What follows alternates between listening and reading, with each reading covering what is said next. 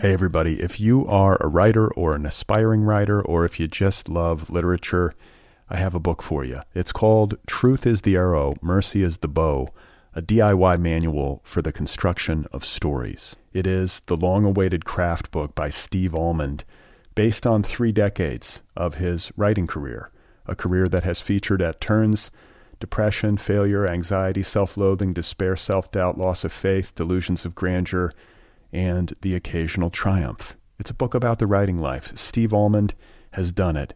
He has embraced it, the full catastrophe, and he has lived to tell about it. The Boston Globe says, quote, This isn't just a book about writing, it's a book about honesty. And Richard Russo calls it, quote, one of the best books on writing I've ever read. It's also the funniest by a country mile. Once again, it's called Truth is the Arrow, Mercy is the Bow, a DIY manual for the construction of stories by Steve Almond, available from Zando. Go get your copy right now, wherever you buy books. Hey folks, today's episode is brought to you by Mariner Books, publisher of Land of Big Numbers, the debut story collection from Te-Ping Chen. Land of Big Numbers traces the journeys of the diverse and legion Chinese people, their history, their government, and how all of that has tumbled messily, violently, but still beautifully into the present. Pulitzer Prize winner Jennifer Egan calls it, quote, gripping and illuminating. Land of Big Numbers offers intimate glimpses of the seductive power of state control, the Faustian bargaining it requires of its citizens, the landscapes and lives it forces them to discard in exchange for material prosperity. At the heart of Te-Ping Chen's remarkable debut lies a question all too relevant in 21st century America. What is freedom? Land of Big Numbers, the debut story collection by Te-Ping Chen. Available now from Mariner Books.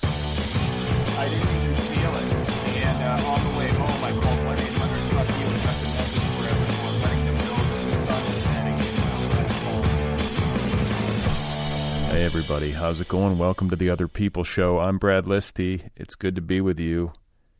I am in Los Angeles, and I have Rob Doyle on the program today. He's got a book out on Bloomsbury. It is called Threshold, and it's one of these books that's kind of hard to classify. It's somewhere between a novel, an essay collection, a travelogue, a personal confession. I love these kinds of books, and I really enjoyed Threshold. I read it over the holidays, I want to say. It was one of these situations where, you know, I get a lot of books sent to me, and I have a big pile sitting there, and uh, this happens sometimes. I've talked about this before. I will occasionally go through the pile, I'll pick up books, I'll start reading, and sometimes I start reading and I don't stop, and that was the case with Threshold. So, uh, Rob Doyle coming up in just a second. I do, again, want to mark the moment historically. As I speak, or uh, not, I guess, as I speak, we are uh, in the middle of the final night of Donald Trump's presidency. I'm recording this on the 19th of January, 2021. By the time you listen to this, in all likelihood, the Trump presidency will be over. Joe Biden, knock on wood, will be sworn in, and uh, the nightmare will be over. It's hard to uh, sum it up. I've tried. But it's just been a long four years. That's all I can say. Uh, good riddance. And in the days ahead, we are going to have to figure out how it happened.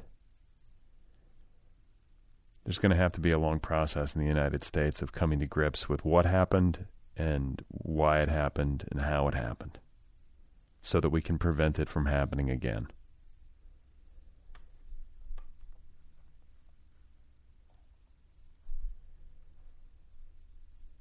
On top of that, I got the first uh, installment, if that's what you call it, of the uh, COVID 19 vaccine yesterday.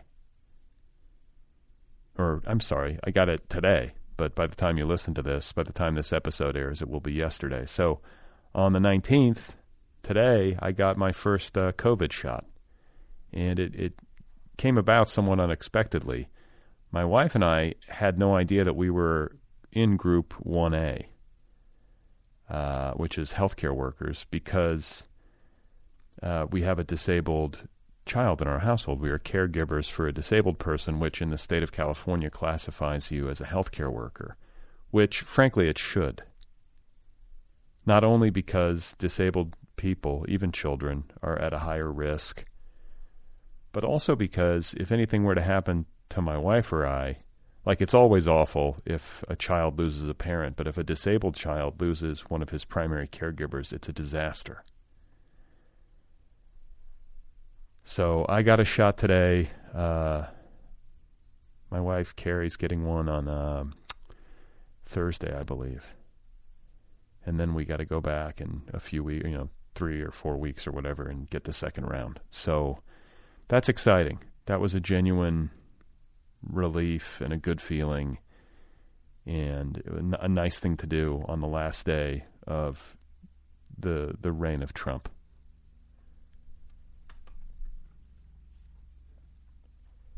So, Rob Doyle is my guest. He is the author of several books. His debut novel, Here Are the Young Men, was published back in 2014 by Bloomsbury and uh, the Lilliput Press.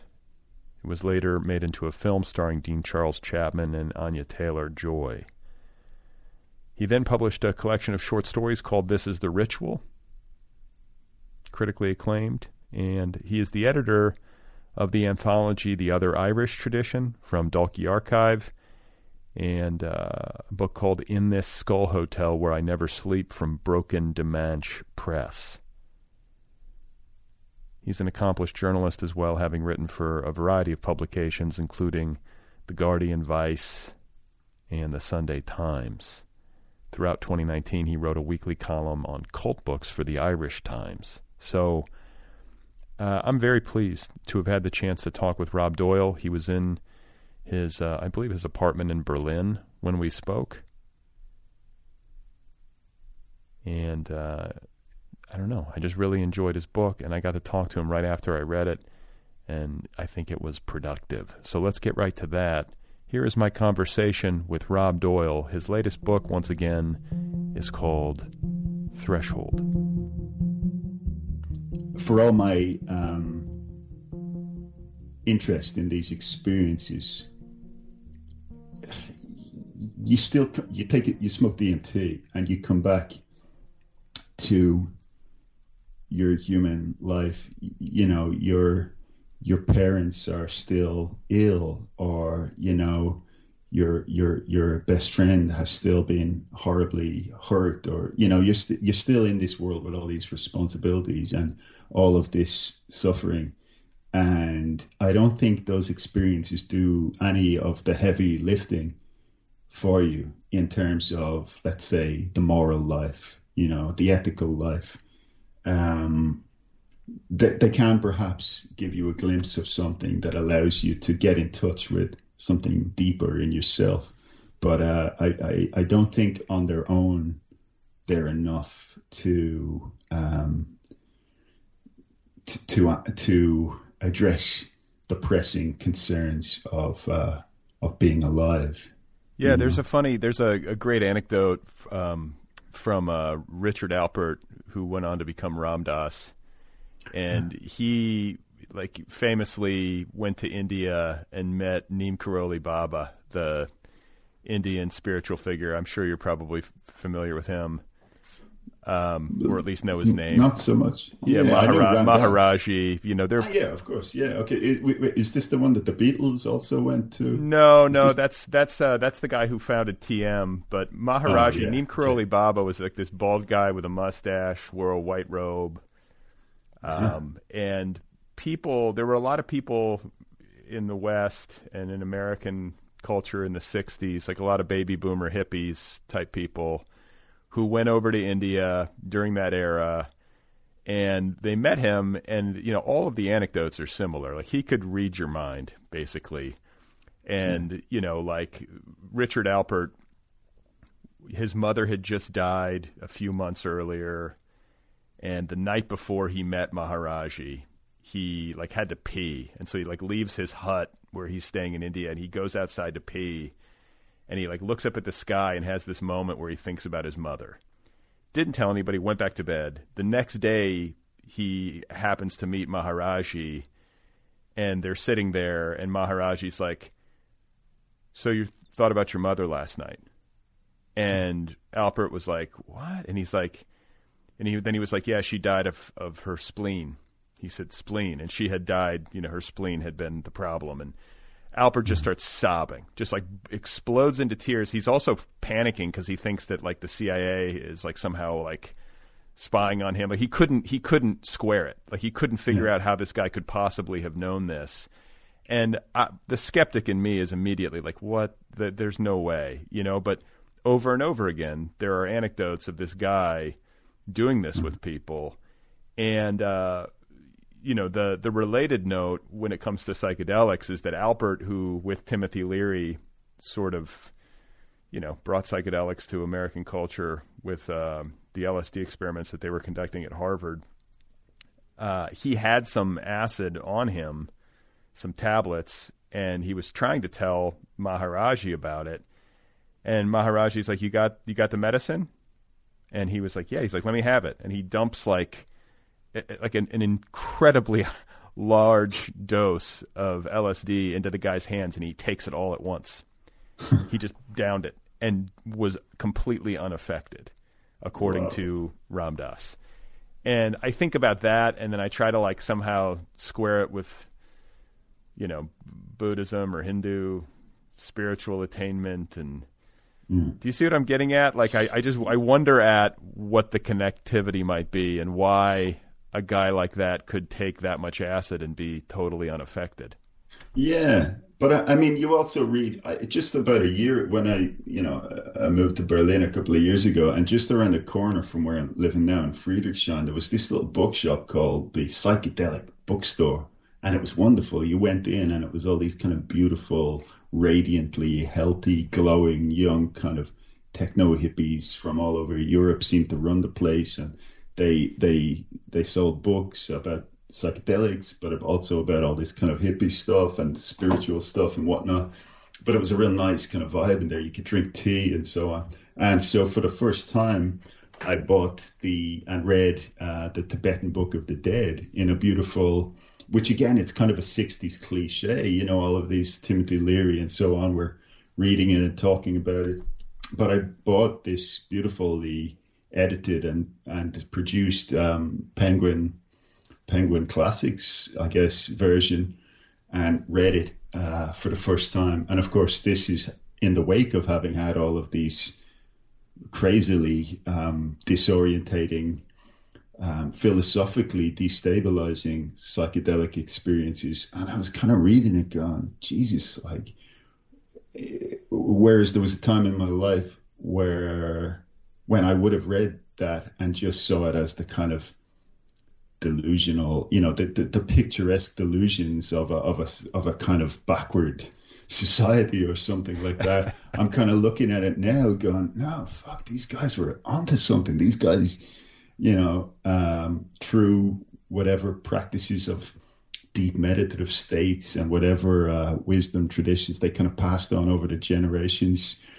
Um, who's to say that the stuff that I'm startled to discover through um, these psychedelic practices and psychedelic experiences, you know, that some some cultures like Tibetan Buddhism, maybe they're able to access these states too, or to be able to produce such rarefied states of consciousness and um, of the psyche that they can they can somehow break break out of it, you know, break out of the matrix kind of thing, and and tap into all this stuff without necessarily having to smoke DMT. I don't know. I mean, this is this is all speculation, of course. Well, but I want to say I've read somewhere that the brain upon death Yes. re- is uh, it releases DMT because the the DMT is produced by the human body. We we forgot to mention Yes. that. Like it's not some I mean, it's an external substance, but it's also generated in our own brains.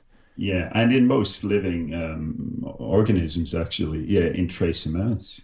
So, but if like this, like I guess like the Tibetan Book of the Dead, the sort of supernatural, like mind blowing experiences that people have on DMT, and this notion of the brain being flooded with um, organic DMT upon death starts to make some kind of connective sense to me. Like maybe there's something to, maybe Yeah. there's something to that. Yeah, absolutely. I, I've read that myself, and one of the books that I kind of uh, discuss in the DMT chapter of Threshold is uh, Rick Strassman's book, DMT, the Spirit Molecule. And he, he's an interesting guy in that this was back in, I think, the early 90s, somewhere in a some university in California. He was a medical doctor, and somehow in a university in California, he somehow got round the kind of Byzantine, um, you know, war on drugs legislation and created the conditions whereby he could legally study uh, the effects of DMT in extremely high doses on consenting volunteers. And um, he was, I think he was a Buddhist too, actually. Uh, a, a Buddhist who came from a, a, a Jewish background, but he had become a Buddhist. But anyway, he was using it very much to study the near death experience state and um, the experiences that his patients, his volunteers had, and the research he conducted on all of that are absolutely extraordinary. That is a book. uh, Anyone who's interested in this stuff, I would really strongly recommend that book. I want to say it's also been made into a documentary. Isn't there a documentary film called The Spirit Molecule? There is, and he's a kind of talking head in it. But uh, uh, as far as I think, I watched it, you know, late at late at night on YouTube once, and uh, if memory serves, I think the documentary is worth watching, but it's a bit more kind of fragmentary and a bit psychedelic in and of itself.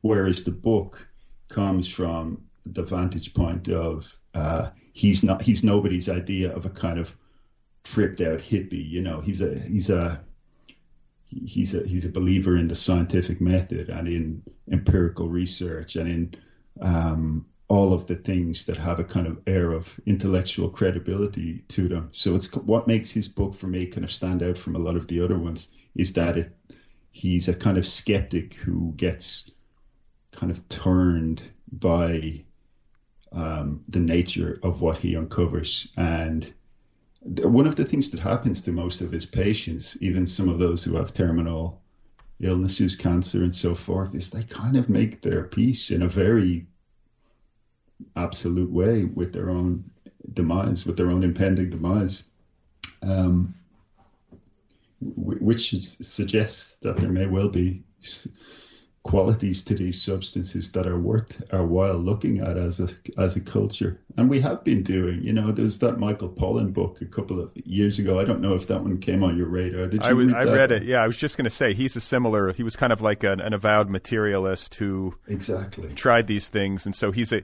I think people like that are good um, tour guides, you know, for the skeptic or for somebody who's coming at it cold, because Yeah. you know they, the this is not somebody who like lives in a van and you know has like changed his name to Starchild. Like this is a guy who's, you know, yeah, no, no, no Grateful Dead records or nothing. Nothing, yeah, I mean, th- exactly. And he's kind of a yeah, he's a skeptical baby boomer type, and I think that's very interesting that people like that are starting to bring it to the mainstream. Um, and I mean, I don't know under the in in the states in the Trump years, I don't know if that all went out the window, but there did about three four years ago there did seem to be a kind of second wave of um, mainstream um, academic uh, and exper- experimental research into the effects of psychedelics and their effects on consciousness and magic mushrooms and what was it in Johns Hopkins University and so on. I don't know if it all got shut down or something, but things really seemed to be happening there for a while.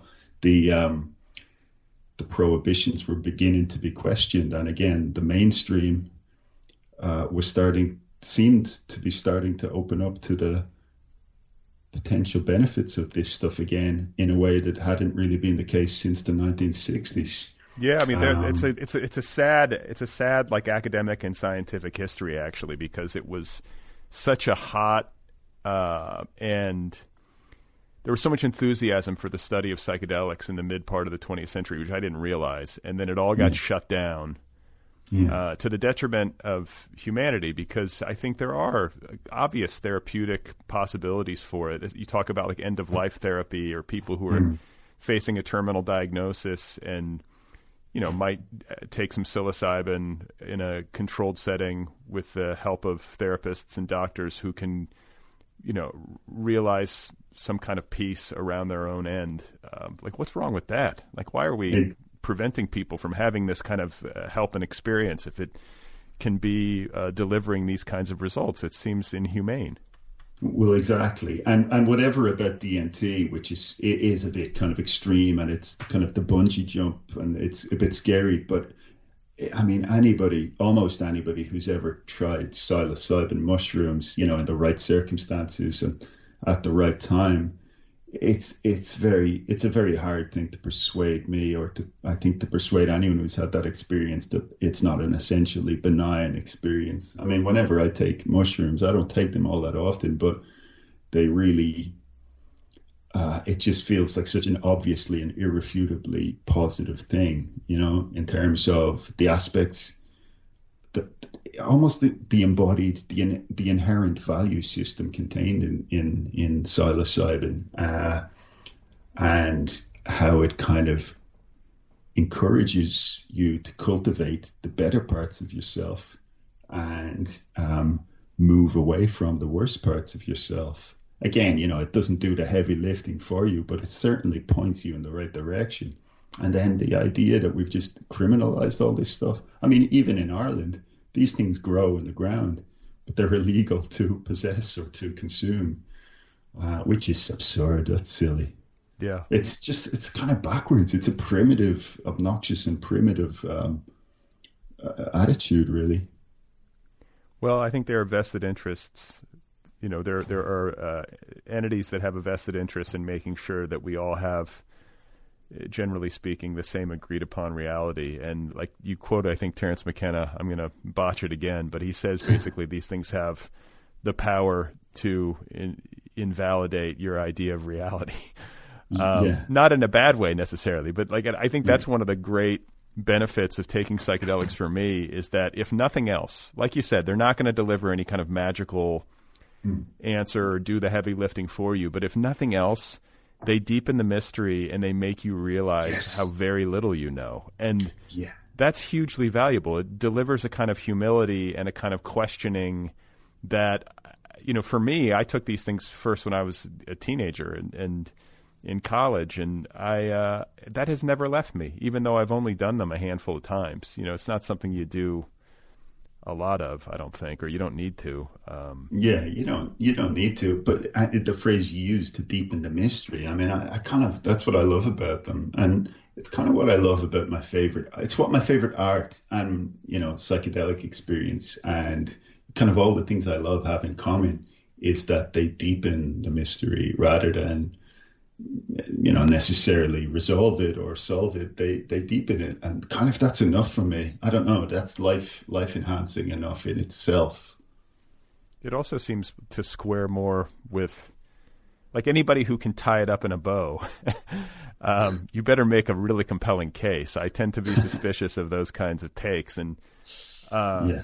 you know, I think like, like as I consider your book and the way that it's woven together, um, because it functions as a kind of travel log, it functions as a kind of inner exploration, it functions as a kind of like. Uh, you know, a diary of excess. Like it, it's operating on lots of different levels, but there's a grappling at, at the heart of it, trying to understand what is going on and to make sense of um, existence in a cosmic sense, but also to try to make sense of existence at the level of just plain old human suffering. Hey, everybody. If you are a writer or an aspiring writer, or if you just love literature, I have a book for you. It's called Truth is the Arrow, Mercy is the Bow, a DIY manual for the construction of stories. It is the long awaited craft book by Steve Almond, based on three decades of his writing career, a career that has featured at turns depression, failure, anxiety, self loathing, despair, self doubt, loss of faith, delusions of grandeur, and the occasional triumph. It's a book about the writing life. Steve Almond has done it. He has embraced it, the full catastrophe, and he has lived to tell about it. The Boston Globe says, quote, This isn't just a book about writing, it's a book about honesty. And Richard Russo calls it, quote, one of the best books on writing I've ever read. It's also the funniest by a country mile. Once again, it's called Truth is the Arrow, Mercy is the Bow, a DIY manual for the construction of stories by Steve Almond, available from Zando. Go get your copy right now, wherever you buy books.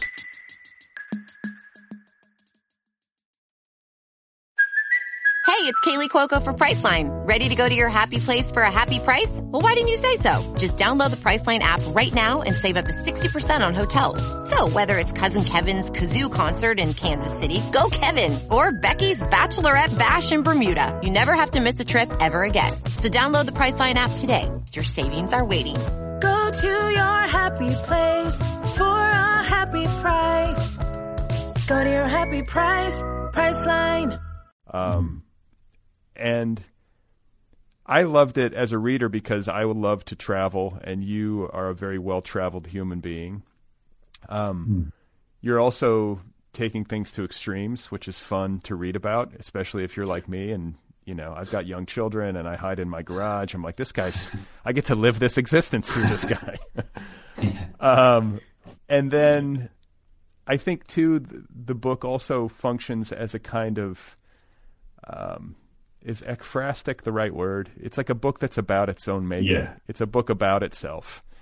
And I can feel the trial and error in it, which speaks to me as a writer and a writerly person and a creative person. I love when works of art, uh, you know, talk about themselves in their own making. So, I guess the the question that I'm driving at is like, how did you arrive there with this book? It feels like there were a lot of false starts along the way, and you didn't necessarily realize what you had until you'd gotten quite a lot down on the page and started to thread it together. Like, am I on the right track, or did you have this all laid out in your head in a perfect outline? Uh, not a perfect outline, but there's probably a bit more design there than I let on in the book. But yeah, I mean, uh, I, I, I feel I should point out that even though we've talked at some length uh, about psychedelics and drugs and so on, this is very much one just one aspect of the book. You know, if if you asked me what the book was about, I, I certainly wouldn't just say it's a book about psychedelics. You know, that's I guess that's about twenty percent of what it's about. It's really about all the other stuff you you talked about. It's about um, it's about a consciousness trying to make sense of itself, and it's about travel and um, all of that stuff. And yeah, it's about art and writing. But w- when I started writing I, I had finished my um, first novel, which is called Here Are the Young Men. It came out in 2014. And then I had a, a book of short stories. Uh, this is the Ritual. That came out a couple of years later. And while in between those two books, um, I started, I just knew I was kind of very much bored with the, the fictional kind of artifice, let's say, the creation of the characters and the kind of puppet show thing. And I wanted to get to the heart of the matter a bit more and write in a far more direct, uh, intimate, autobiographical way. And, um, but, but first I started to write these kind of standalone investigations of my own obsessions, really.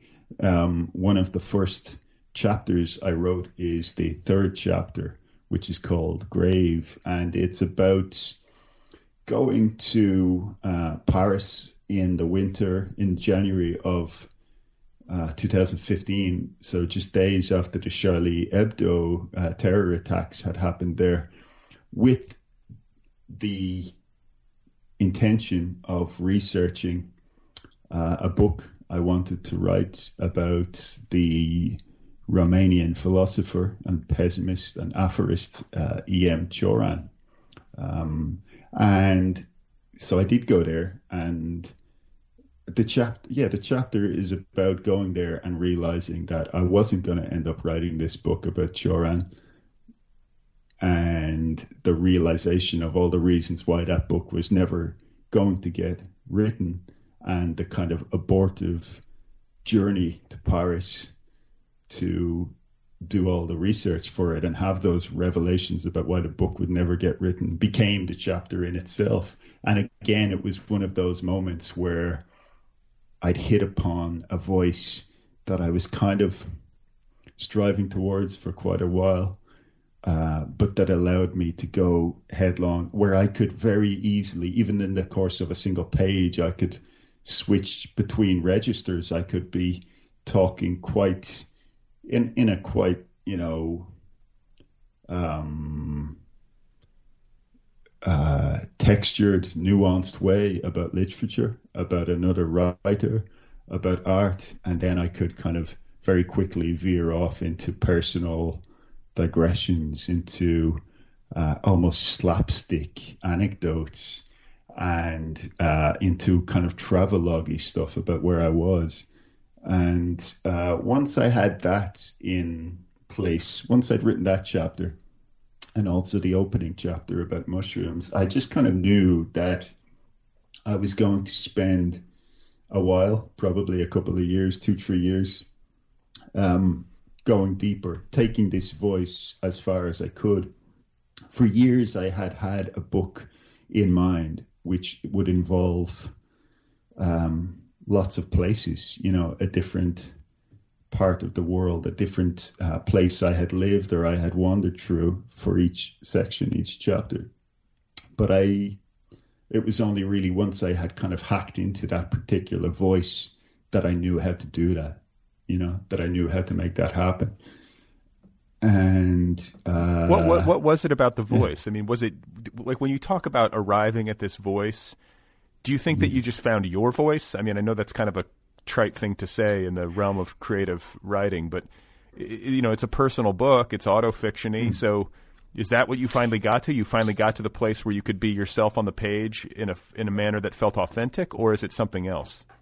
Yeah, I mean it's that, but but I guess when I say the voice, what I mean, I guess the, uh, probably a better word for it is container, and what I mean by that is a, a mode of writing that is not straightforward fiction. You know, my first book was um, it it was quite a conventional first book. You know, it was a kind of thinly veiled um, uh, novel about a bunch of young people in Dublin, kind of going off the rails and doing all of this stuff, and you know, getting into some extreme experiences. But it was very much, um, it was kind of a novelty novel, let's say.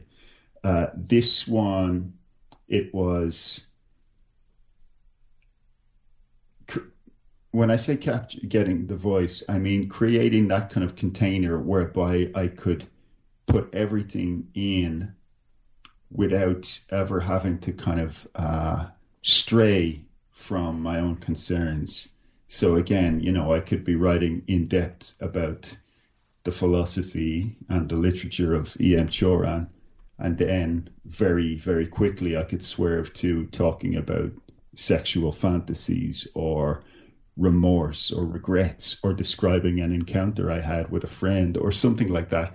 So uh, I, I, guess what I mean is uh, uh, I um, became, I kind of forged uh, a, a, manner of writing which was comfortably uh, at home in essay, in comedy, in kind of slapstick, in introspection and ruminations and reflections and meditations and digressions. And uh, you know a voice that was kind of capacious and nimble and flexible enough to be able to kind of move readily and handily between all of those registers and yeah i mean it, it's not to say that um, my first two books were written in somebody else's voice, and then only in the third book, Threshold, did I get to my own. It, it wasn't that at all. It was more. It was more that this one I just got closer up to the essence of it, you know, and I could just. I felt with this book, I could have less mediation, or maybe no mediation, between my personality, myself, and you know the the content of the book. Um, I want to ask you about that. Um, yeah. This issue of honesty on the page, uh, self revelation, self exposure. Like I've had the thought before, like recently, that if any human being, you could pluck anybody off the street, if they were to sit down and write their true selves into a book and put it down on, on a page, there would be plenty in anybody to make a reader like either recoil or feel uncomfortable or feel critical or feel a sense of connection or like there's you know we all contain these multitudes and i think mm. that in the age of social media we get to curate ourselves to mm. such a fanatical degree that you know a lot of people have become masterly at sort of cultivating online personas or you know a written persona or a digitally presented persona that is just sort of like Teflon. Um, all the all the rough edges are sort of sanded away, and I could feel you moving in the other direction in this book. You're sort of willfully exposing uh, all of yourself, or you know, I guess I shouldn't say that because you mm. know there's plenty withheld, but I just yeah. got the sense that you were you were making a strenuous effort to not hide and to to uh, stick your chin out and say, "Okay, this is me," and this might not be, you know, the sanitized version of a human being, and especially like a white male human being that um, people are pining for right now. But this is yeah. this is the real, and I'm going to put it down, and whatever happens, happens. Like you talk yeah. about those creative decisions and the the actual writing process, and was it difficult for you to? Yeah. To... Yeah, I mean it's a good question, but I, I, would say it comes quite naturally, and there's you see that there's a lot there's a certain amount of aggression in it, okay? Because this culture that you've talked about, you know, this um, sanitized and self sanitizing culture. I hate it. I, I do, you know, I really hate it uh, a lot of the time. And I just find it so dead and so lifeless. And I just, it's not good enough, you know? Like I spent, like you, like I'm sure a lot of your listeners, I spent my whole life immersed in literature. And, you know, the great thing about literature is like a writer will sit down and they'll just go for it. They'll give it to you all, you know, and they'll, they'll, they'll, they'll, they'll write for their lives. And so, um, the, the bar is set pretty high. And then when you're in this culture that suddenly, over five years or so, has suddenly changed to where everybody is supposed to pretend that they're this idealized version of themselves and that they're unproblematic and that they're not flawed and they're not completely fucked up and that they're not, you know, in, in lots of ways and that they don't contain multitudes, that they just contain a, a kind of timeline self or a, you know, a, a, a tweetable self or uh, it's just it's it's it's it's bullshit, you know. And so, um, but also I think I have certain kind of exhibitionistic qualities which really came to the fore more in this book even than my previous ones. And so there's a kind of jouissance, to use a, a pretentious French word, uh, in in exposing that. You know, there's a real there's an eroticism to um, to kind of saying, yeah, you know, I know as the white guy, as the as the straight cis dude, you're not supposed to talk about this stuff, but here's the way it is. You know, I have all of, I have all of these desires and I have all of these fucking flaws and, and, and stuff and just putting it down. Um, and again, you know, a lot of people won't like it. And, you know, I read, you know, reviews and stuff and and then some of the the more brutal reviews are like the online reviews, you know, where it's not for like a newspaper, it's like a I don't know Amazon or a Goodread review or something, and people really they take the gloves off, and there's a lot of real revulsion there. Sometimes, I mean, I know, and, and don't get me wrong, I don't think I'm any worse than anybody else or any better than anybody else, but it's just, I think we're falling out of the habit of uh, expecting candor from our writers. And so when you go in that direction now, you can kind of elicit um, a, a certain amount of shock and abhorrence and so on. But the other side of it is what I talked about earlier, which is far more people seem to have said, "Oh, thank God, you know, I can breathe that bit more freely when I read this because someone is just kind of going for it." Um, I, I, I find yeah. I find I, I want to interject because yeah, I find that if if someone is being is really making an effort to be honest with me, and I'm, you know, I guess in this context, I'm talking about a writer. If I feel like a writer is on the page and I can really feel like they're working hard to be honest with me, that's, I think that's all I want.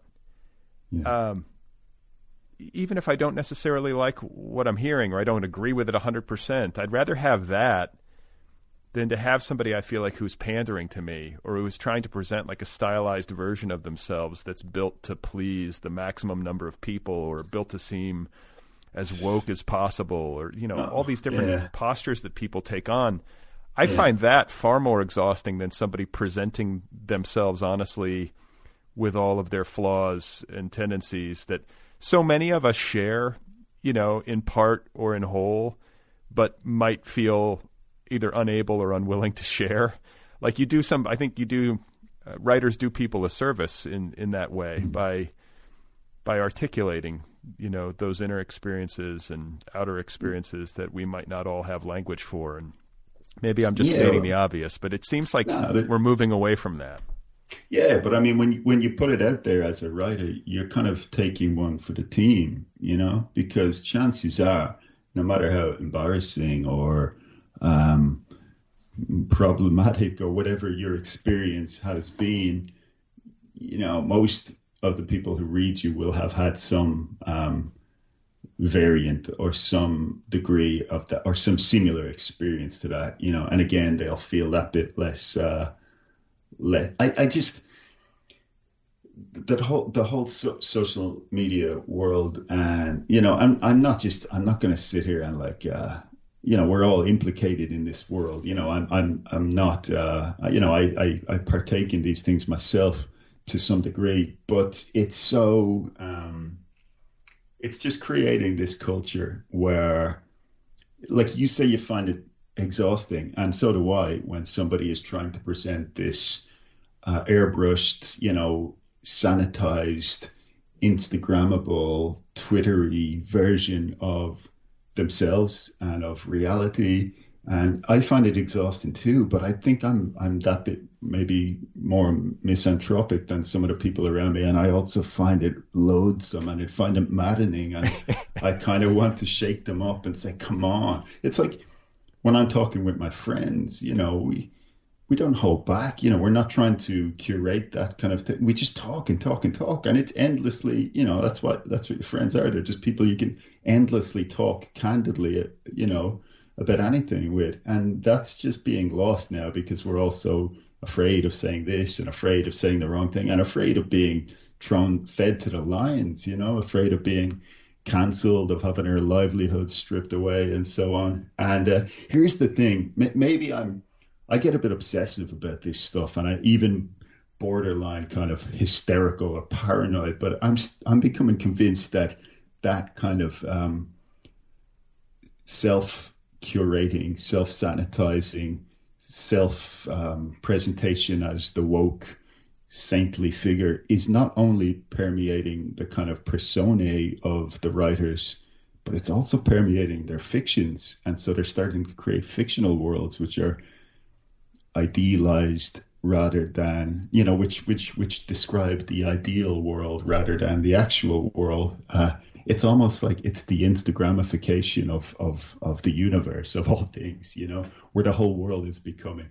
Uh, even the imaginative world is becoming this smoothed down, um, airbrushed, um, filtered um, version of itself. And it's just, it's just dead. You know, the culture is just dead. Uh, to be honest, I have a feeling that you guys, as in American writers, pr- probably have it even worse. I mean, correct me if I'm wrong. It's just watching American culture from the outside, even though I get so angry a lot of the time thinking that Irish culture is just a kind of slavish imitation of American culture and American cultural kind of politics and so on. But it does seem like um, it it does seem a bit more airless and claustrophobic over there in terms of uh, in terms of how brutally they're going to take you down if you if you say the wrong thing, if you have the wrong thought, if you don't hold the right views, even in your fictions or something. Maybe maybe I'm just becoming paranoid, you know. I don't know. I had to quit social media. Like I'm completely Did off. you? Are you? Oh, I respect that. I I I, I didn't know that. I assumed that. Um, I, uh, so I'm off Twitter. I'm I'm glad to hear that. Whenever uh, whenever I hear somebody has done that, my kind of esteem for them rises. Even though I still use like Instagram and stuff. But you you you you've gone off all of them. the show like the podcast has a twitter feed and an instagram but i have somebody d- do the tweeting uh, and the, the posting for me and before before i come across seeming like totally above it all like i do still read twitter as like a news source um, i'm also working on a book uh, you know where it's sort of necessary for me to peruse it but Sure. i don't have the pressure of having to to join the conversation or to say anything on it which is half the you know more than half the battle it takes a lot of the worst parts of it out of it for me but i just yeah. i finally got to the point where i was like i don't think this is adding anything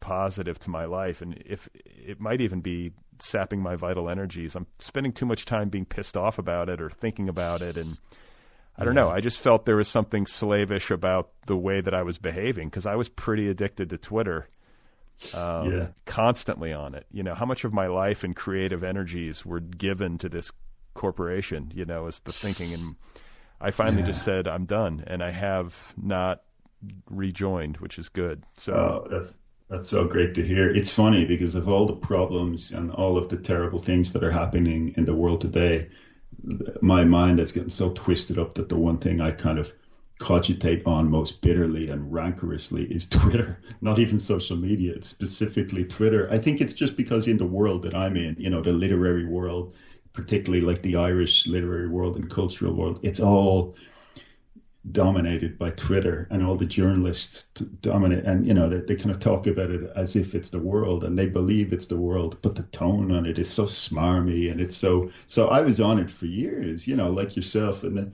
if a couple of years ago I decided what happens if I just don't do it anymore? And so I get off it and just the quality of my life genuinely improved Yes. pretty much immediately Yes. it really did, and I just was less misanthropic. You know, I had less, uh, less anger, less loathing, less kind of malign feelings for my fellow human beings on a daily basis.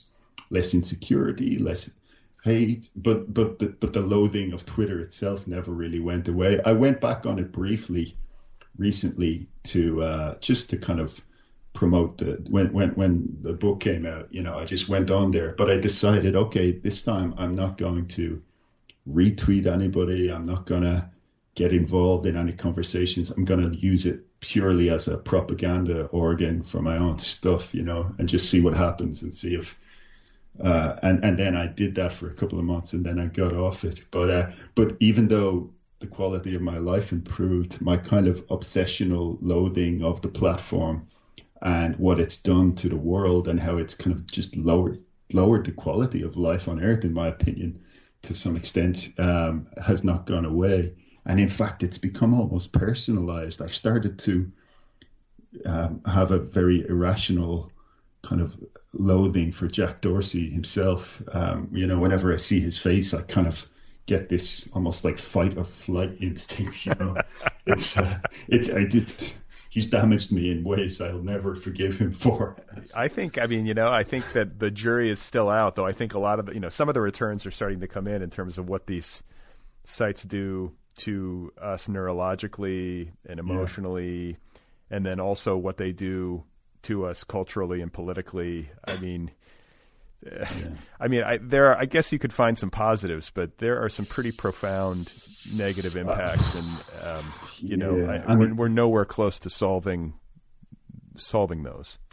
I mean, with it's been years since I've you know deleted. I mean, fully deleted my Facebook account, so maybe it's all changed for the better. But I really, really doubt it. But for those two p- platforms in particular, for Twitter and Facebook, I really, I you would have to work hard to convince me that the net good that has come from those two has not been um, dwarfed by the net bad. You know, just in how again, I you know come from Ireland, and Ireland is a small place. It's like a village, and Twitter in particular, it just has this kind of curtain twitching vibe to it. You know, it's it it's just kind of to me, it's just the great crime is that it's just degraded and eroded the bonds of solidarity between citizens, between the populace, and turned factionalized us all and turned us all into enemies of each other. And um, uh, yeah, but you know, of course, they're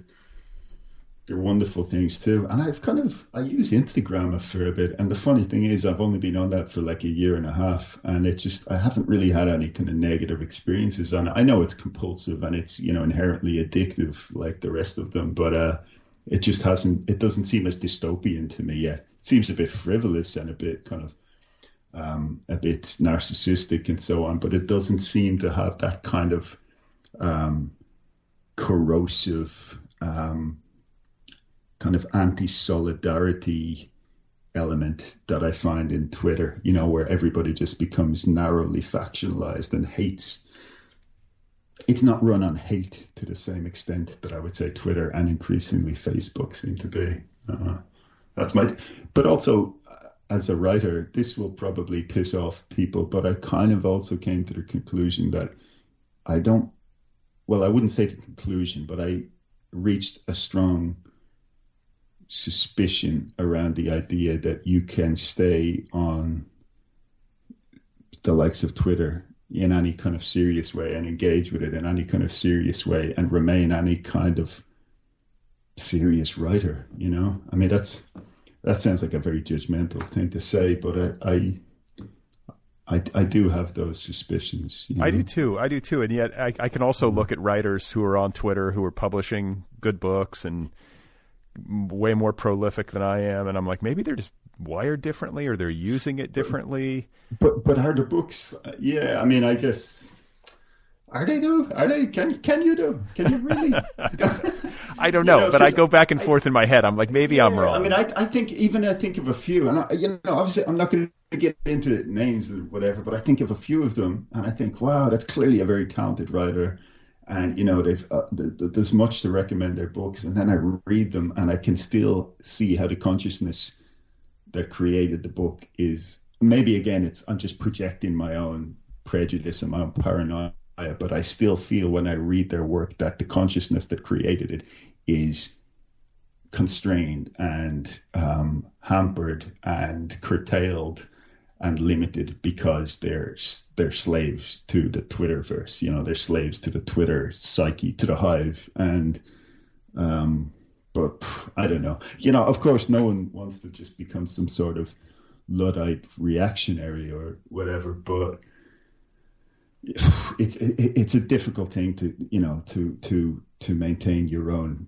creative energy and inspiration and all that. So I think it's it's only right that as writers, you know, we would at least try to question these things and figure out if they're just bad for us or good for us. You know, it's just like alcohol. You know, I, I, I like drinking alcohol, but I know if I wake up and drink it every morning for breakfast, I'm probably gonna, you know, I, I, my writing career is probably to deteriorate pretty rapidly, you know. And now that we know, now that the now that the the secret is out that these things are addictions, you know, um, social media platforms are run on a kind of engine of addiction. Um, it's only it seems to me only proper that we would start to wonder if it's in our best interests to be to be uh, mainlining them all the time if we want to write, if we want to get some work done. Yeah, yeah. So I want to I want to ask you about you. You've alluded to Ireland, and I definitely want to talk to you about your upbringing there because you, um, I guess, were born and raised in the Dublin area. Is that right? Yes, that's right. And then you've lived all over the world in your adult years. You're an expatriate in the yeah. Joycean mode or whatever. You know, there's uh, Yeah. you've you've managed to find a way to make a living and survive uh, in South America, in France, in Germany now, uh, Sicily. I'm trying to think of what I've missed, but you've been all over the place. So Mm-hmm. yeah, let, the states too. Yeah. Oh yeah, and the states too. So let's start though in Ireland. Like, where were you born, and how did you grow up? Yeah, well, I was born in the early 80s in 1982 in Ireland, in Dublin, as you say, um, the capital, obviously. And uh, I grew up there too, I guess, uh, just a, a working in a working class household.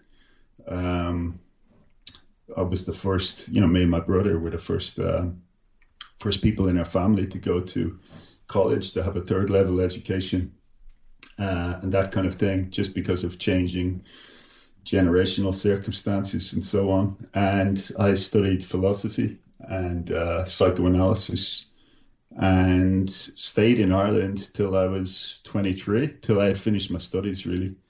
And um, then I left Ireland. Yeah, I you know I, I had a really kind of bad. Uh, I had a very dark uh, early youth, let's say between about 1920 and 23. It was a pretty hellish time, just a kind of mental mental breakdown kind of stuff going on. And then I kind of left Ireland after I finished college and traveled with the idea of doing so for about a year. You know, this is when I was just getting into uh, meditation, like we talked about earlier, and um, that kind of stuff. So I was kind of traveling around Asia with a, good friend of mine. Uh, and then was kind of so into this whole idea and was having kind of notions that I would become a writer at that time too, but was having such a rich time of it all and was kind of uh, sufficiently disaffected from um, the capitalist expectations of a life. You know, you get a job and you do this and you do that. That I decided just to keep drifting around. My friend went back home after about a year, and I just went on to South America. Went to India and then South America. How do you just how kind did you afford it? I'm curious. Uh, well, I had I had um, worked in the post office of all places for a, for a couple of years before. While I was in college, I kind of worked all through college part time, and I was living at home with my parents. So I saved up quite a quite a bit of money, and then just kind of traveled around in, you know, Southeast Asia and places like that, which are compared to Ireland. You know, in in those times, Ireland had a very strong economy, so these were very inexpensive places where you could live and hang out and you know do what I was doing and uh but then when the money ran out I just kind of worked in jobs you know I worked in bars in like Peru and in uh where else? In in Bolivia I worked in a bar. I worked in a in a kind of tourist agency in Potosi which is a beautiful melancholy kind of mountain town there. And then I taught English as a foreign language you know which I think I have a feeling a lot of uh, writers do, do this at some stage because it's just such a good way to, um, particularly to live abroad and to, you know, make money in a, you know, not particularly taxing manner. So I, I lived in Colombia for a while where I was teaching English, um, and yeah, just moved back then. Then I went off to London. Teaching was my main thing for a while, and I would teach philosophy too in London, I uh, became a tutor of philosophy, which is kind of, you know, you get kind of parachuted into the, the homes of the rich when they're having a philosophical emergency and they need uh, they need a bit of tutoring to get them through their final exams or their university exams or whatever.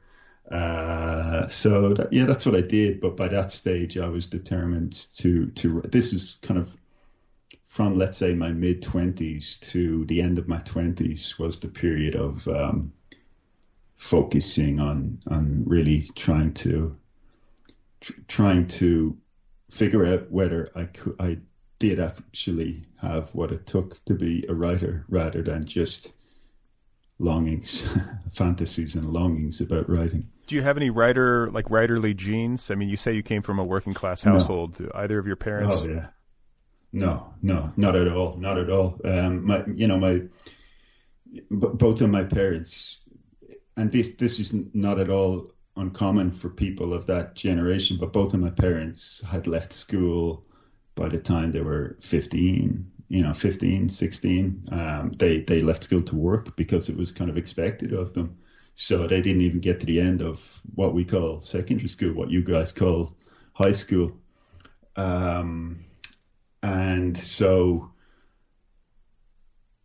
culture, ideas, intellectualism, all of that stuff were not um, were not were not paramount in my family. Um, I mean, my dad is he's definitely a reader, and so is my mother, and they they were always very encouraging of me and my brothers in in all those regards. But uh, but there is zero zero it's funny. I just last uh, week or so I read the new Martin Amis book, you know, uh, Inside Story, and his father, of course, was Kingsley Amis.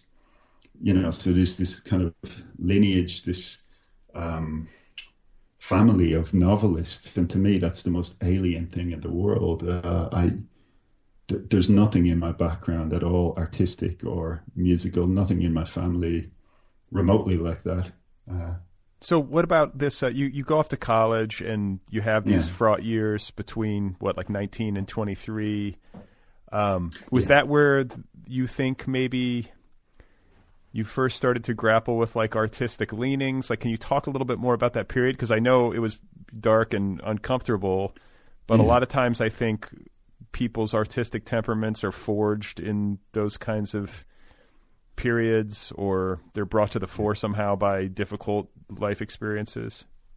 Yeah, yeah, sure. Uh, I, I- I think I definitely had a, a very, uh, um, a a definitely artistic inclination before that. You know, ever since I was 15 or 16, I, I, you know, I got into music in a big way before I got into literature in a big way. And so from the time I was like 15, 16, I was playing in bands, you know, punk, kind of punk bands and anarchic, uh, kind of music we were making and um, kind of writing lyrics and writing songs and so on.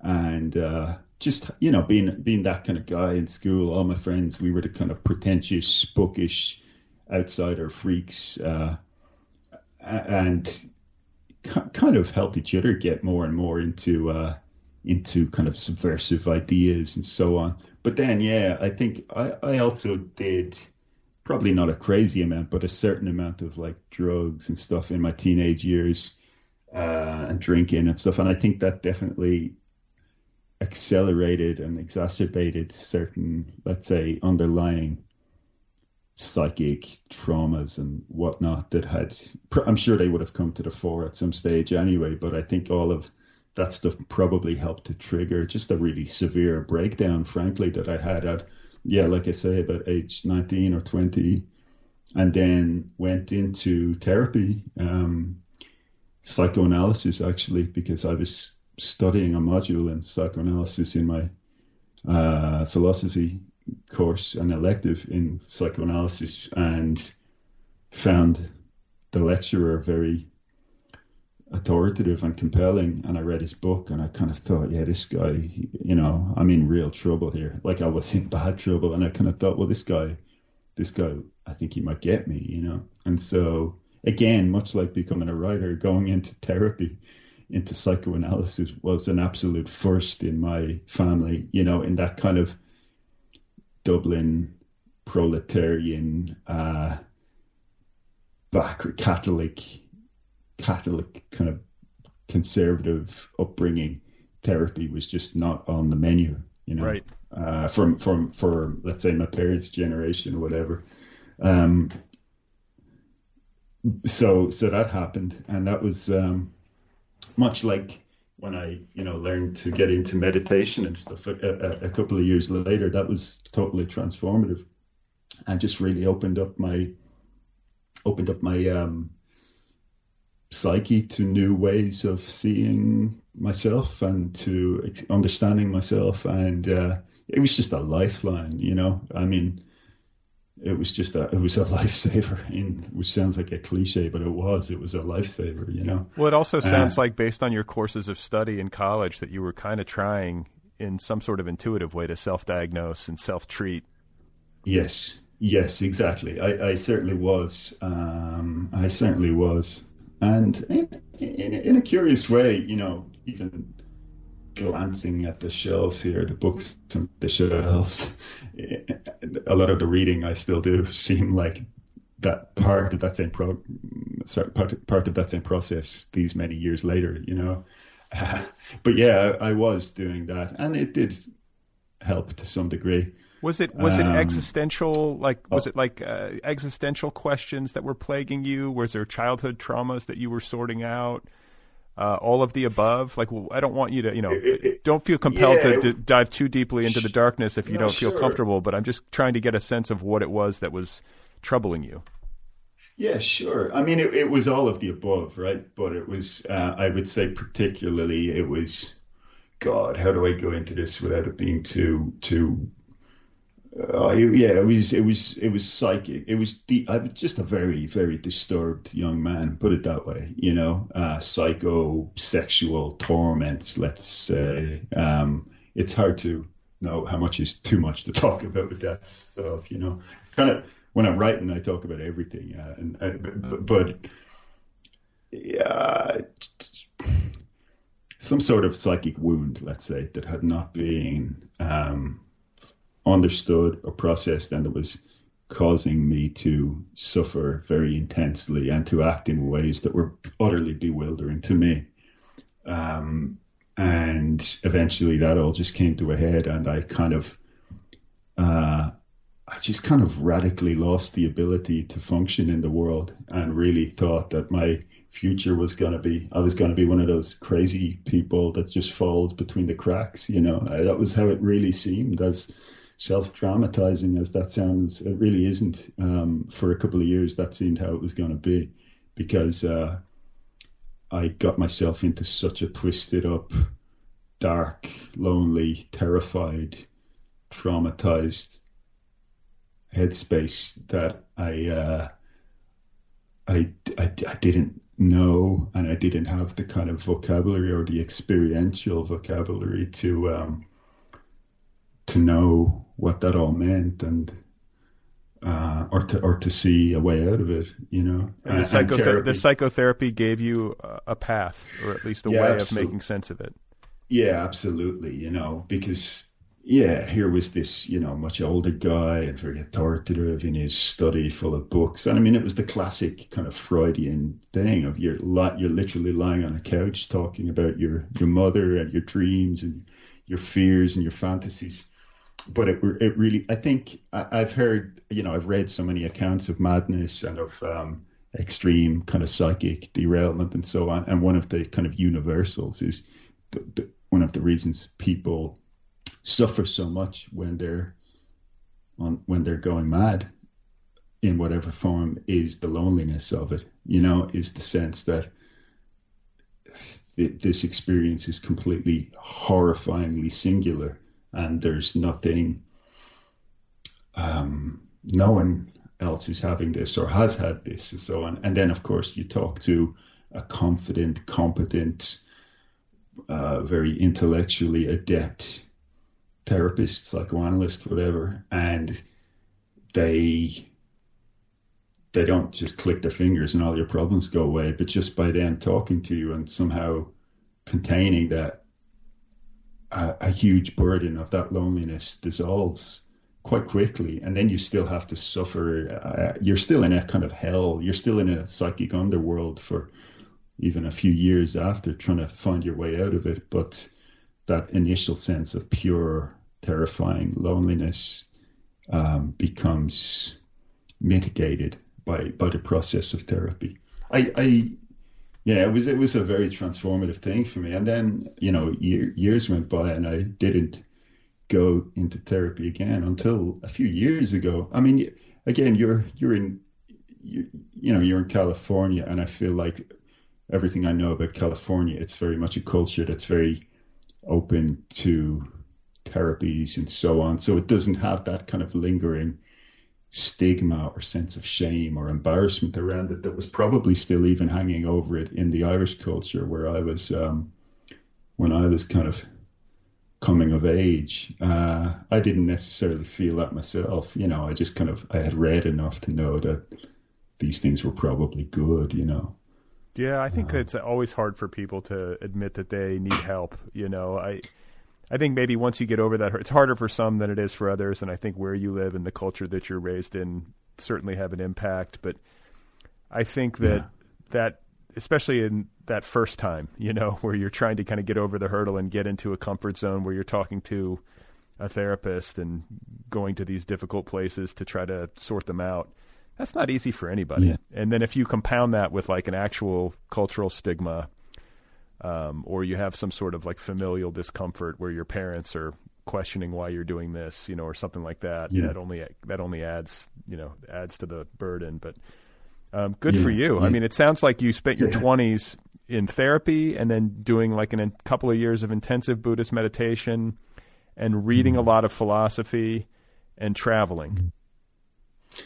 Well, exactly. That's exactly what I did. Yeah, and um, I mean, having some great laughs along the way. I, I make myself, you know, I, I can, it all sounds so gloomy and serious, but, you know, I had a lot of fun in my 20s too. And I, you know, tra- yeah, traveled around a lot and, uh, had some great times. And I, you know, I spent about three or four years of that living in London and writing my first book. And I was very deeply in love uh, with with someone at the time, and so there, there, were there were really magical times in that period of life too.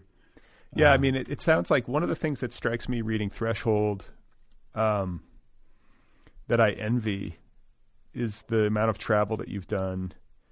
But I think more broadly speaking, you're a person who has had the luxury, but also the good sense to go out and take his own education.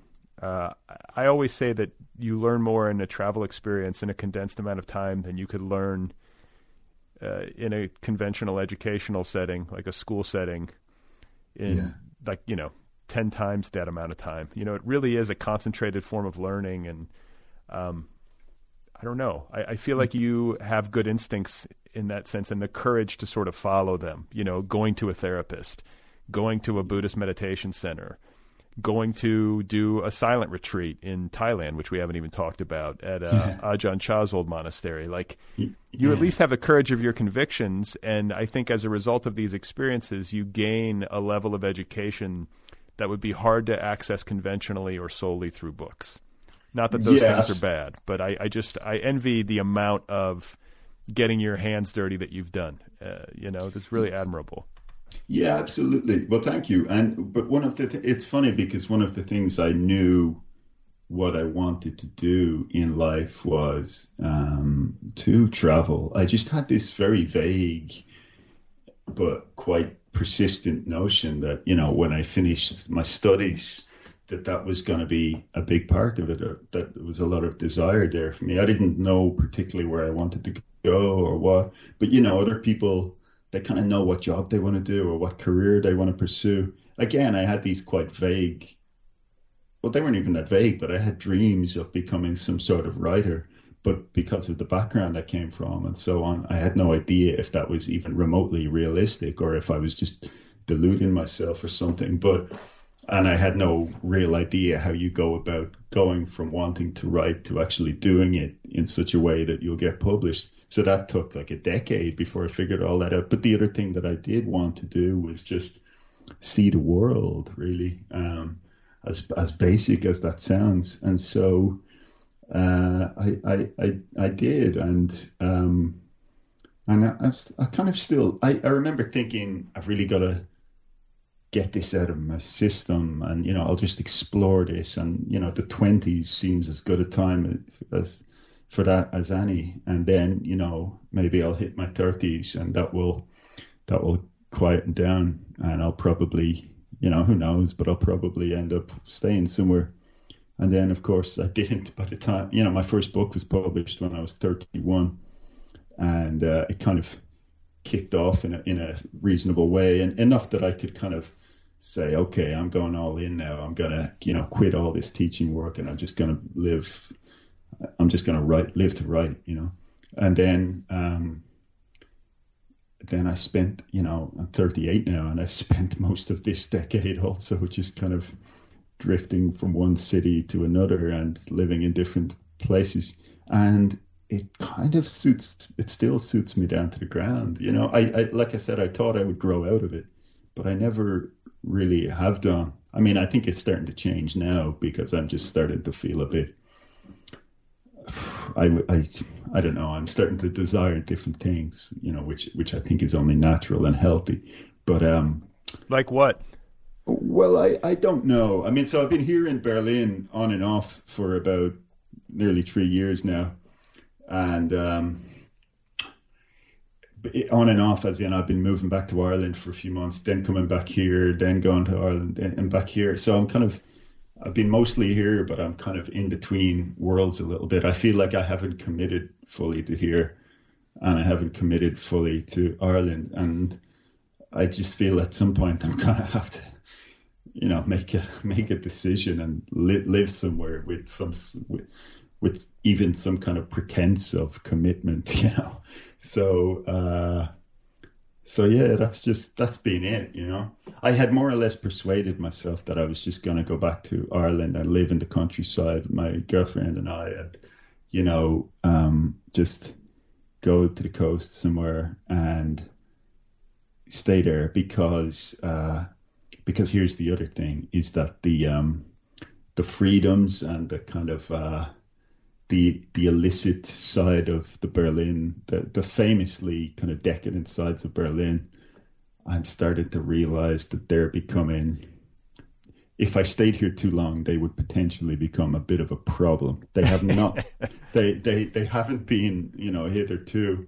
You know, I lived here for a couple of years and kept all that stuff. I indulged in it, but at a nice, safe distance. But in the last five or six months, there's been a lot of kind of really fun people around and uh, I just feel I could two three years could pass, you know, and I'd be like, shit, I haven't done anything. I haven't done any work. I've I've been having a great time, and nothing's getting done. So part of me is thinking, just for purely ambition based reasons and self preservation, I should probably move on. But uh, then I went out for a walk just about a week ago. It was a, a rare kind of beautiful day in the winter here in Berlin. I mean, it's a cold, bleak winter, but Friedrichshain, the neighborhood I'm in, just looks so gorgeous. And, you know, it's all under lockdown now, but it's kind of the greatest city in Europe, I feel. And particularly when it all opens back up again, if the vaccine gets rolled out and stuff, there's kind of nowhere more.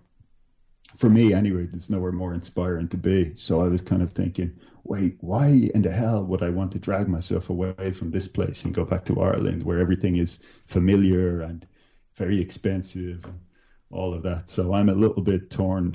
I feel that. Into, I feel yeah. like so many people, maybe maybe COVID has made these sorts of like mental debates more prevalent. Like trying to because now it's like, wow, I don't need to go into the office. I can just work from home.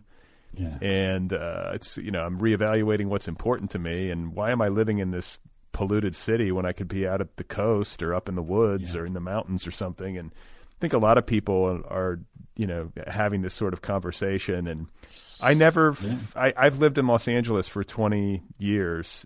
I've spent yeah. like an obscene percentage of my adult existence in the confines of this city.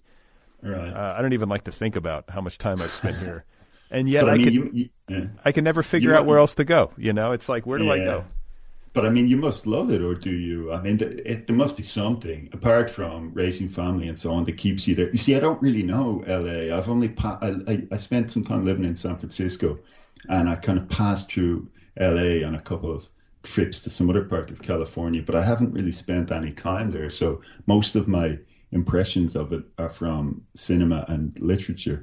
So, but I mean, it, it must be a compelling place to keep you there for 20 years. Yeah, yeah, no, it's, I mean, there's just, a lot that just, I there's a lot that I like about it. It's a beautiful place, like a stunningly beautiful place in a lot of ways, and it's an yeah. unknowable place. It's so big. Uh, I've lived here 20 years. I still barely know anything about it. Uh, and I like that. Yeah. Like I don't like. I think I would get bored if I just kind of exhausted every mystery to a place and knew every street corner. Like I kind of like the fact that I can still go out for a drive and go through a neighborhood I've never seen before every single time I leave the house. um, Uh, it's yes, it's See, a I big love place. that too. And I, when I come from Dublin, I, I don't know if you've been to Ireland or to Dublin, but uh, it, it's a small place. You know, even though Dublin is the capital, it's a it's it's more of a it feels like a village, not even a town. It feels like a bit of a village, and it's beautiful. But it's the opposite. You're saying you, you go out in LA and you it's like here in Berlin. I'll find somewhere new all the time. In Dublin, you will not. You'll find exactly the same streets, the same.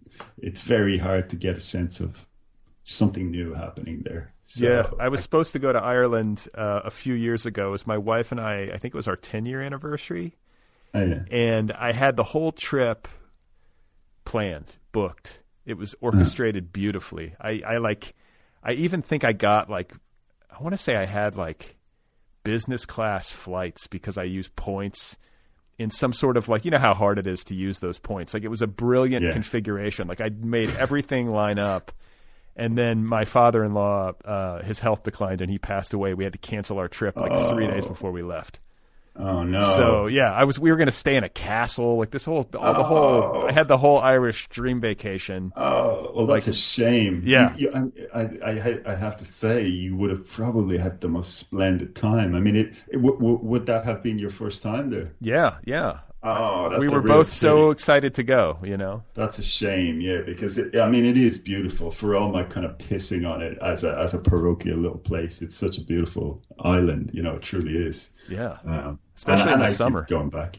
Yeah, yeah, yeah. Well, here's the thing. I'm a real, I'm a winter kind of person. I, I think when I lived in California, it was only for about six or seven months, and uh, it was in San Francisco. But as beautiful as San Francisco is, I realized I could never live somewhere that didn't have the autumn the way we have it here. You know, I just missed the European grey, the misery of the European grey, and, and the the winter time. Uh, and it, I say misery, I don't find it miserable at all. I just love the. Uh, I love the seasons here. You know, I think that's why I could never live in LA or uh, or much of California for all the the, the the the splendor and the beauty. I would just I would find myself really melancholy for the grey skies and the the dark winter months, the Yeah, you know, coziness. I was winter. raised in uh, Wisconsin, so I grew up freezing my ass off in the winter.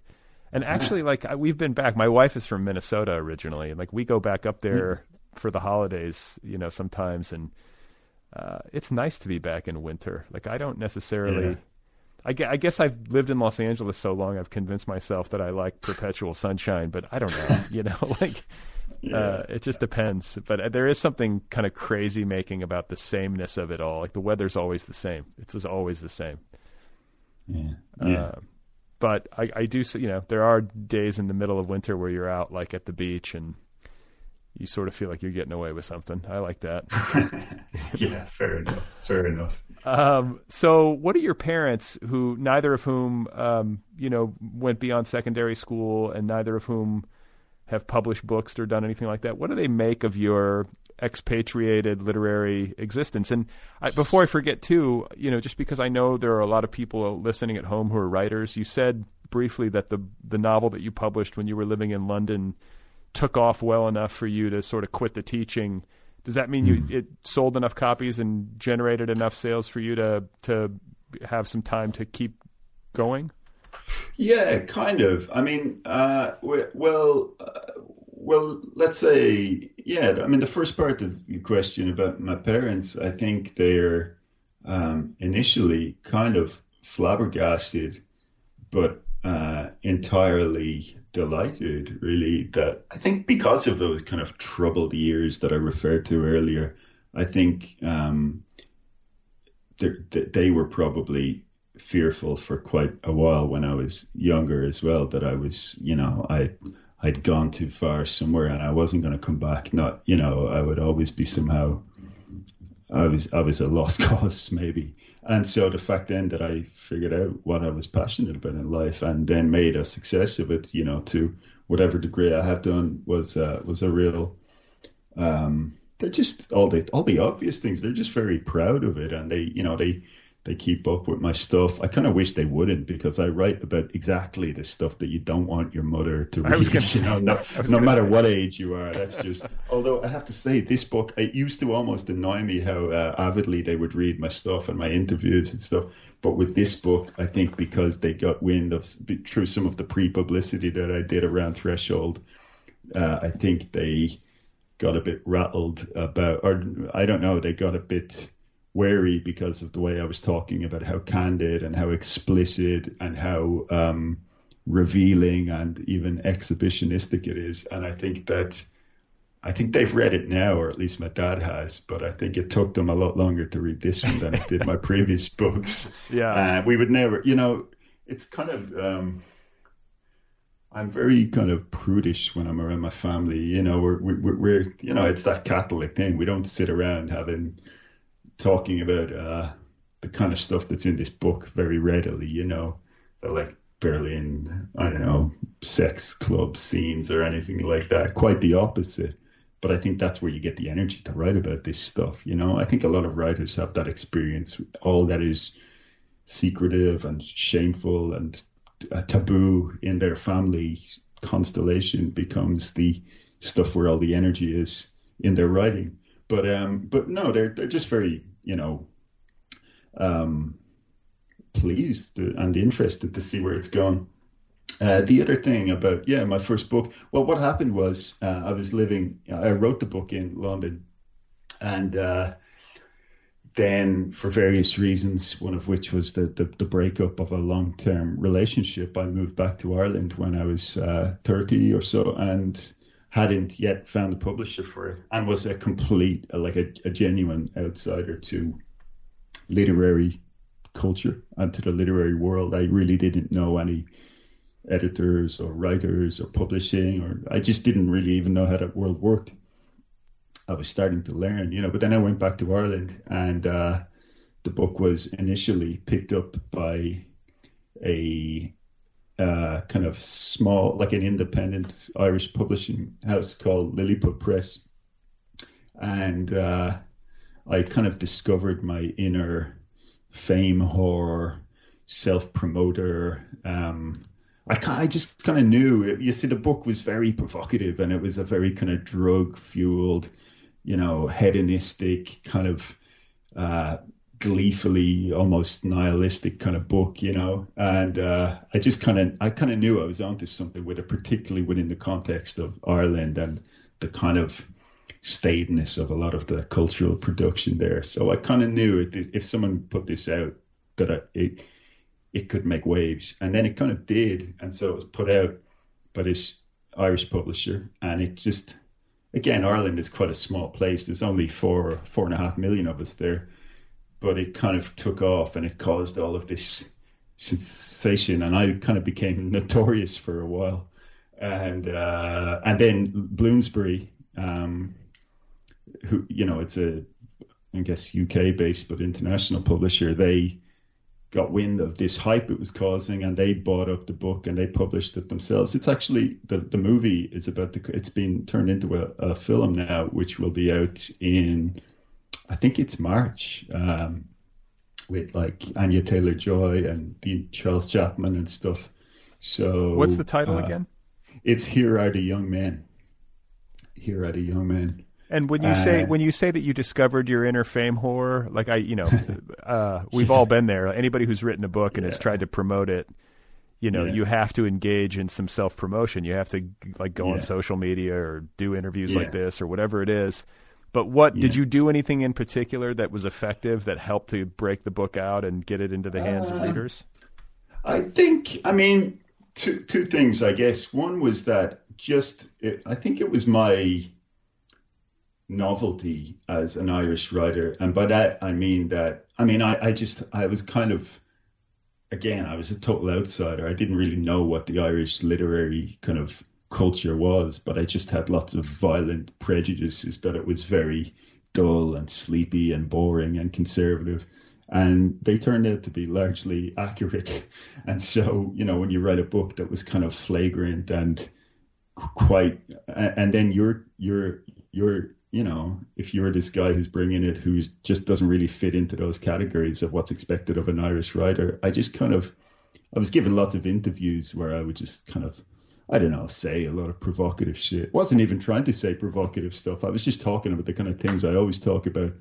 But that was odd and unexpected enough to kind of uh, just to to make waves, you know. And uh, I probably offended. I think I made like so many inadvertently pissed off so many people that I'm still living in the kind of after effects of that in the kind of in the in the in the small kind of mean little community of Irish culture. But it was a lot of fun too, and I just realized that um, I really enjoyed the um, t- to my surprise, really, but I really enjoyed the whole kind of art of creating a kind of public persona and fucking with people's heads and you know kind of using every interview. I don't really do it so much anymore because whatever it was just a phase but it was a lot of fun just to kind of use every interview and every appearance as some sort of intervention and some sort of uh, stunt and just kind of skewer everything a bit and subvert everything a bit and and uh, and it just it just worked you know? But also just little things like I remember uh, so this independent publisher that put it out you know they were like a lot of publishers they were when it came to social media they were maybe a bit kind of creaky and a bit by the books or something. So, and they weren't. I was kind of looking at it, going, "God, you know, you're on Twitter and you've got all these followers, but you're not utilizing it." And I had my own Twitter account that I was using to find out how who how the publishing industry worked in Ireland and the UK and who the people were and the editors were and you know I was publishing a lot of stuff in literary journals at the time but somehow I persuaded my publisher and his office manager to give me the password of their social media account. And so I kind of just used it for about three weeks before one of their other authors presumably complained about me and said, why is this guy's book getting just constant publicity on on on on your on your Twitter account? But I kind of used their um, Twitter account to just broadcast everything that I was doing and just cause a bit of noise around me. It was pretty canny when I look back for all the kind of diatribe I've given against how how much damage Twitter has done to me now. I certainly exploited it to my own ends pretty cannily for a while too. Uh, so yeah, just that kind of thing, really. Hmm. And it and it like you know you just caught a wave. It sounds like that's what happens. The timing yeah, was right. A, cut a wave. And here's the other thing is that, and this is, I think this is one of the blessings of being an Irish writer, even compared to a, a British writer, but especially compared to an American writer, is that if you're an American writer to catch a wave, I think you need vast, almost you know, astronomical amounts of luck and of circumstances going the right way. And the same, but to a lesser extent for British writers. But to catch a wave and even to make a wave as an Irish writer, it's not as difficult because it's a small pond, it's a small country. So you can kind of generate enough uh, noise then that it kind of it just echoes around in this small little bowl of of Ireland. And now because there's a certain well, there's quite a lot of international and UK attention on the Irish kind of literary world. Um, that can then you can you can achieve a kind of escape velocity, put it that way. You know, you can blast out of it and then go and then get your books noticed internationally. So I do think that there's a certain advantage to being an Irish writer like that. You mm-hmm. can yeah, you can just get noticed more easily than, you know, when I think of the vastness of America, it's like I've got musician friends and they go touring in America and it just sounds like famously why why why it's so difficult for bands. You know, you you play a venue and all these people turn up, and then you drive off into the night, and you drive for eight hours or something, and it's like the silence just swallows up everything behind you. It's very hard to make an impact in a in a in a country that vast. Well, and So it's, it's also hard- in a in a culture where everybody's famous now. I mean, that's. I mean, really, you talk about the impacts of social media. Everybody is a celebrity in their own little way now, and uh, Yeah.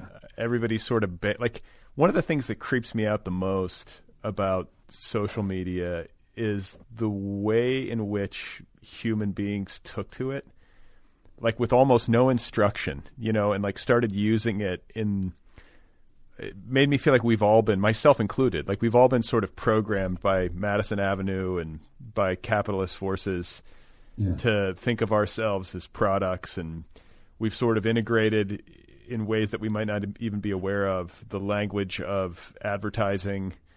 Uh, Yeah. into our own little self advertisements, like you see where I'm going. Like it was like it was like fish brand. to water. It's crazy. Yeah, we were we were primed for it. This whole era of this epoch of self branding and self marketing. It was almost like we were we were sec- secretly chomping at the bit, and as soon as we got the tools, we were all over it. Right. Yeah. Right. It was it was very it was very instinctual and like obvious how to use it and now it's Yeah. just like now like very quickly I'm like okay this is exhausting this has got to stop please Yeah, and it ain't going away. It's I know. I know. God, yeah. well listen I have taken up uh, a good bit of your time and uh, I don't Mm-hmm. I know it's getting late over there in Berlin so I don't want to you know you strike me as somebody who would be a night owl but I'm not going to push my Uh, luck I'm, I am a night owl, but uh, no, it was it was a great pleasure to chat. Yeah congratulations on Threshold I really enjoyed it and uh, are you working on anything else right now you have another book in the works or I kind of do, but actually, what I've been working on over the last uh, this is a, a kind of anecdote in itself, but what I've been working on over the last three or four weeks is a, a long essay. I'm about nine thousand words into uh, a kind of personal essay about how I recently became the global voice of Hyundai. You know, Hyundai cars. Um, if you've seen whatever the latest advertisement is, and I think it's gone all over the states and all the English speaking countries.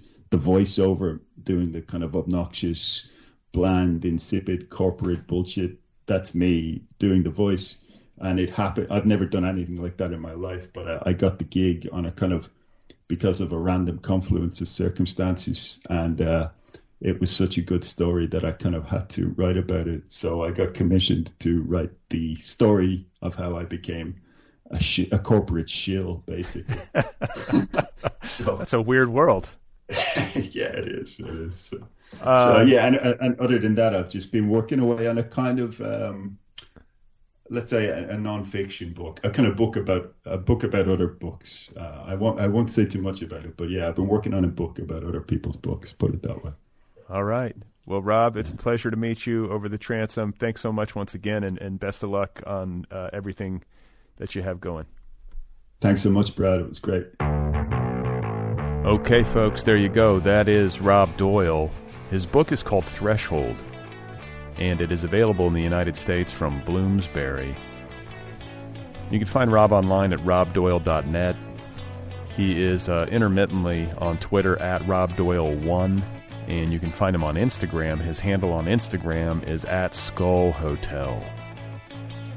Once again, the book is called Threshold from Rob Doyle. Go get your copy immediately.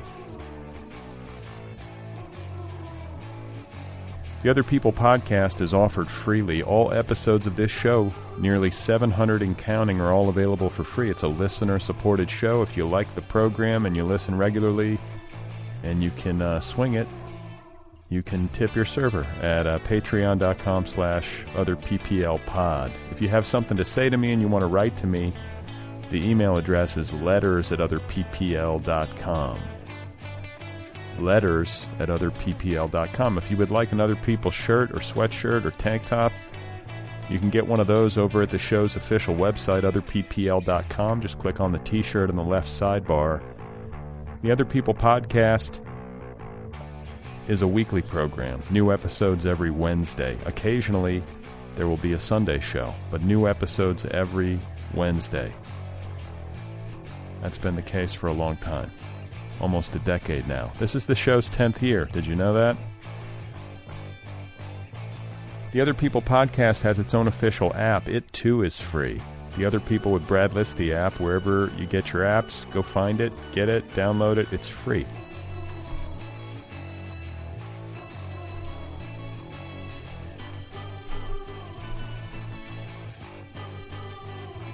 Next week on the program, Te-Ping Chen is my guest. Her new story collection, Land of Big Numbers, is superb. There's a lot of buzz about it, and I had a great conversation with her, so stay tuned for Te-Ping Chen next week on the Other People podcast. So, hey, we made it. Did we make it? I'm recording this the night before inauguration. Let's just assume we made it, right? We made it. Nothing terrible happened. It's over. Please tell me it's over.